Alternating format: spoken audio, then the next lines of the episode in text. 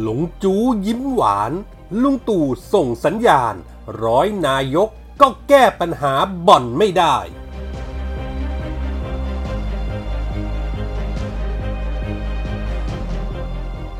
เรียกเรตติ้ง จับปลาตอนน้ำขุ่น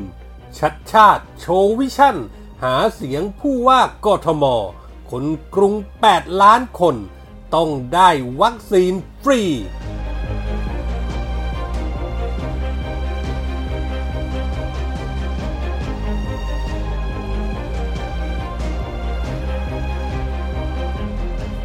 วัสดีครับ ขอต้อนรับทุกท่านเข้าสู่ NGR Podcast ครับ ผมเกษตรชนะเสรีชัยรับหน้าที่ดำเนินรายการครับ วันนี้ผมมีคอลัมน์ข่าวปนคนคนปนข่าวประจำวันพฤหัสบดีที่ 14 มกราคม พุทธศักราช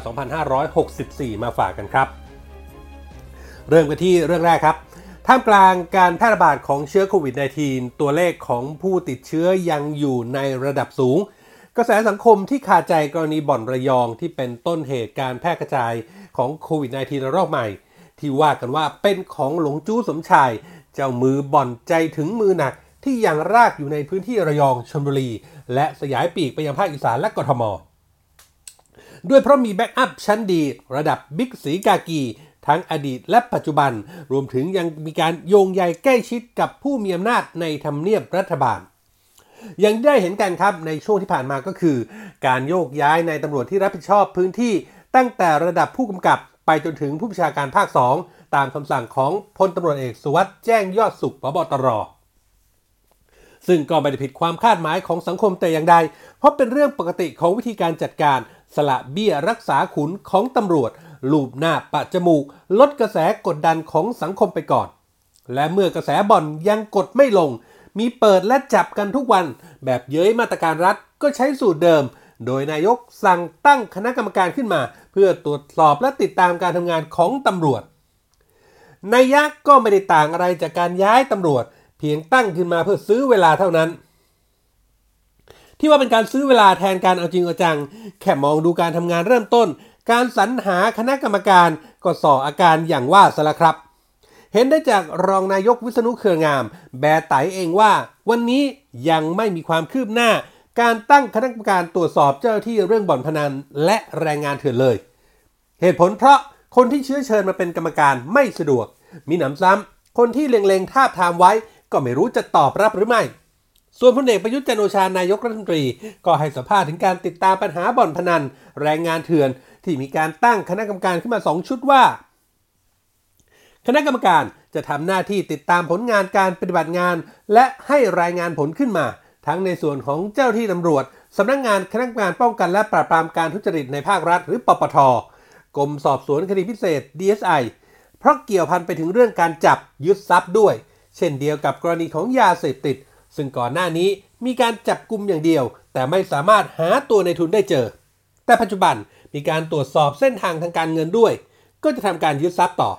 เรียกว่าลุงตู่ฝากความหวังไว้กับการทำงานของคณะกรรมการ และทุกอย่างก็มาสู่การตัดสินใจของลุง เข้าสู่เดียวกับการแก้ปัญหาที่สังคมคลางแคลงใจ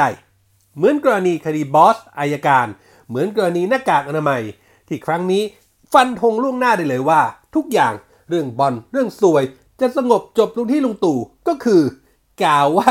หายไปกับสายลมตามเดิม นาทีนี้ต้องบอกว่าภาพลักษณ์การจัดการกับคดีเก่าๆ ด้วยมุกเดิมๆ ตั้งคณะกรรมการทำงานแทน เหล่านี้กลับมาหลอนสังคมไม่โอเคอย่างยิ่ง ท่าทีของรัฐบาลของประยุทธ์เช่นนี้ ยังส่งผลต่อความนิยมต่อไป แถมในการสัมภาษณ์จนแล้วจนรอดก็โยนภาระมาที่ประชาชนอีก บอกว่าเรื่องของการพนันวันนี้ ยังมีคนที่แอบไปเล่นอยู่ ในลักษณะที่ไปหาที่เล่น ไม่เข้าใจว่าคนพวกนี้ทำอาชีพอะไร หรืออาชีพเขาคือการเล่นการพนัน ยังสามารถจับกลุ่มได้อยู่ทุกวัน ทั้งรายย่อยเล่นกันไม่กี่คน เล่นตามโรงแรม ตามรีสอร์ทก็ขอร้องให้ช่วยกันบรรเทาตรงนี้ลง ขอร้องเถอะจะได้ช่วยกันแบ่งเบาปัญหาลงไปบ้าง ไม่มีใครทำสำเร็จได้เพียงคนเดียว พูดพูดไปลุงตู่ก็ว่า ต่อให้ร้อยนายกก็ทำไม่ได้คำว่าต่อให้ร้อยนายกก็ทำไม่ได้ของลุงตู่ชาวบ้านชาวช่องฟังแล้วจะรู้สึกอย่างไร ก็ลองให้ทีมงานนายก เช็คเรตติ้งจากโลกโซเชียล feedback กันเต็ม feed ทั้งวัน แต่ขอเตือนไว้ก่อนนะครับ ใจไม่แข็งอย่าเปิดอ่านเลยครับ แต่มีคนหนึ่งครับที่คงยิ้มร่า หัวเราะชอบใจอย่างไม่ต้องสงสัย นั่นก็คือหลงจู้สมชายเจ้าของบ่อนระยอง สัญญาณจากลุงตู่ครั้งนี้ สังคมก็พอจะบอกได้ครับว่า เขาไม่เสียแรงเปล่า ที่ลงทุนทั้งเงินทั้งสายสัมพันธ์อันดีไว้กับผู้มีอำนาจ พิสูจน์ได้ว่าเมื่อยามคับขันยังมีหนทางเปิดไว้ให้ลอดตะข่ายรัดออกไปได้เสมอ แววๆวว่าหลงจู้สมชายที่ซื้อตัวบิ๊กตำรวจไว้หลายคน ตอนนี้อาศัยสายสัมพันธ์ของพรรคพวกเหล่านั้น ให้พาตัวเองหลบฉากออกไปตามช่องทางธรรมชาติทางด้านเหนือ เรียกว่าตอนนี้หลงจู้ ไปสูดอากาศหนาวที่แถวตะเข็บชายแดนเพื่อนบ้านของเราเรียบร้อยแล้วครับ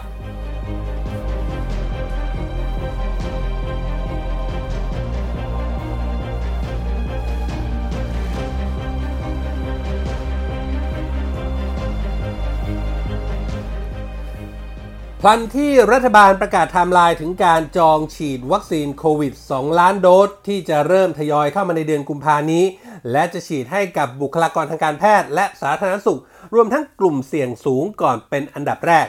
จากนั้นก็จะมีล็อต2ล็อต3ตามมา พร้อมการันตีว่าประชาชนจะได้รับการฉีดวัคซีนอย่างทั่วถึงและฟรี ความตื่นตัวในเรื่องวัคซีนก็กลายเป็นกระแสขึ้นมาทันทีครับ เพราะประชาชนทั่วไปต่างก็ต้องการได้รับวัคซีนโดยเร็วเช่นกัน หากจะรอคิวจากรัฐบาลก็อาจจะต้องรอถึงปลายปีโรงพยาบาลเอกชนบางแห่งจึงเริ่มประชาสัมพันธ์ถึงการนำเข้าวัคซีนมาให้บริการ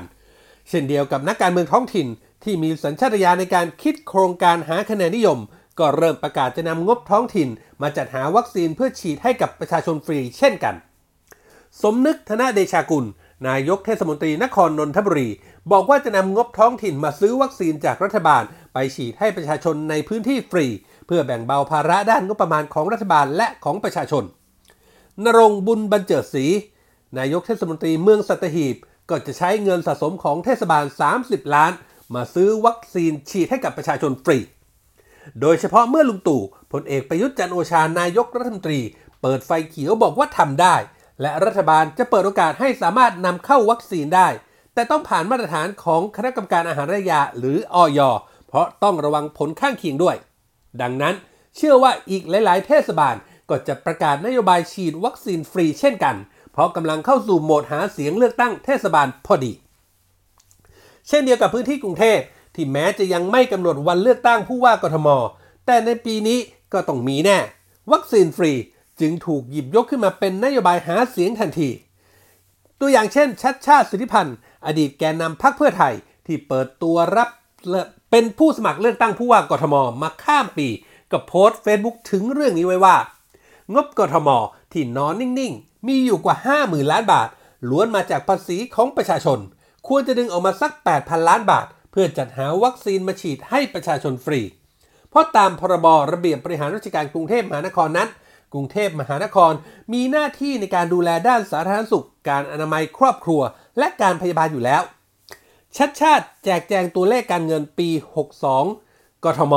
มีเงินสะสมปลอดภาระผูกพันถึง 568 ล้านบาท ปี 63 ประมาณการรายได้ไว้ที่ 83,000 ล้านบาท กทม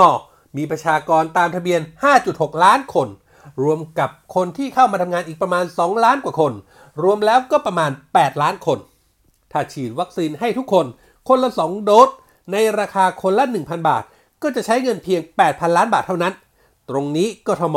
ก็จะแบกรับภาระแทนประชาชนได้ทันทีทันเวลา ชาติชาติบอกว่าในเมืองที่มีความหนาแน่นของประชากรสูง มีโอกาสระบาดรุนแรง ท้องถิ่นหลายแห่ง เช่นนนทบุรี แหลมฉบัง ได้มีแนวคิดนี้แล้วกทมก็น่าจะร่วมมือกับกระทรวงสาธารณสุขทำได้ทันที เพราะมีความพร้อมมากที่สุด เวลามีค่าครับ เสียงพูดนี้เหมือนเป็นการกระตุ้นบอกไปถึงผู้ว่าอัศวินพลตำรวจเอกอัศวินขวัญเมือง ผู้ว่ามาตรา 44 ว่าในสถานการณ์การแพร่ระบาดประชาชนหวาดวิตก ผู้ว่าต้องทำอย่างนี้ ขณะที่ผู้ว่าอัศวินแม้จะยังไม่ขยับในเรื่องวัคซีน เพราะต้องไปดูแลเรื่องอื่นๆ แต่ถ้าพูดถึงการเลือกตั้งผู้ว่ากทมรอบใหม่ จะลงสมัครหรือไม่นั้น ก็ยังแบ่งรับแบ่งสู้ว่า ตอนนี้ยังไม่มีการประกาศรับสมัครอย่างเป็นทางการ เลยยังไม่ได้ตัดสินใจ แต่ก็ฟิตร่างกายตลอด ประชาชนก็เห็นว่าทำงานตลอด ประชาชนเขารู้ว่าเราเตรียมตัวอยู่แล้ว เรื่องวัคซีนสำหรับผู้บริหารท้องถิ่นจะทำได้หรือไม่ได้ไม่รู้ แต่เมื่อถึงโหมดเลือกตั้งเช่นนี้ ไม่ว่าใครก็ต้องโชว์ vision เรียกเรตติ้งทำคะแนนกันไว้ก่อนจริงไหมครับ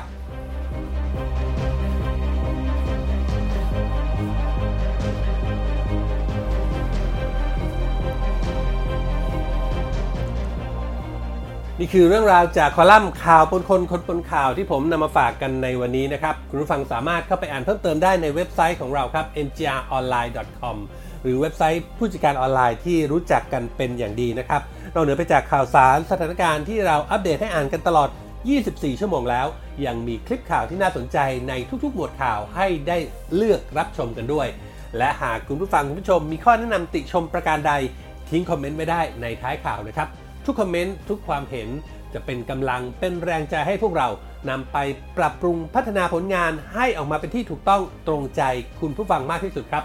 วันนี้หมดเวลาแล้วครับ ขอบพระคุณทุกท่านที่ติดตาม ผมเกษตรชนะเสรีชัยลาไปก่อน พบกันใหม่โอกาสหน้า สวัสดีครับ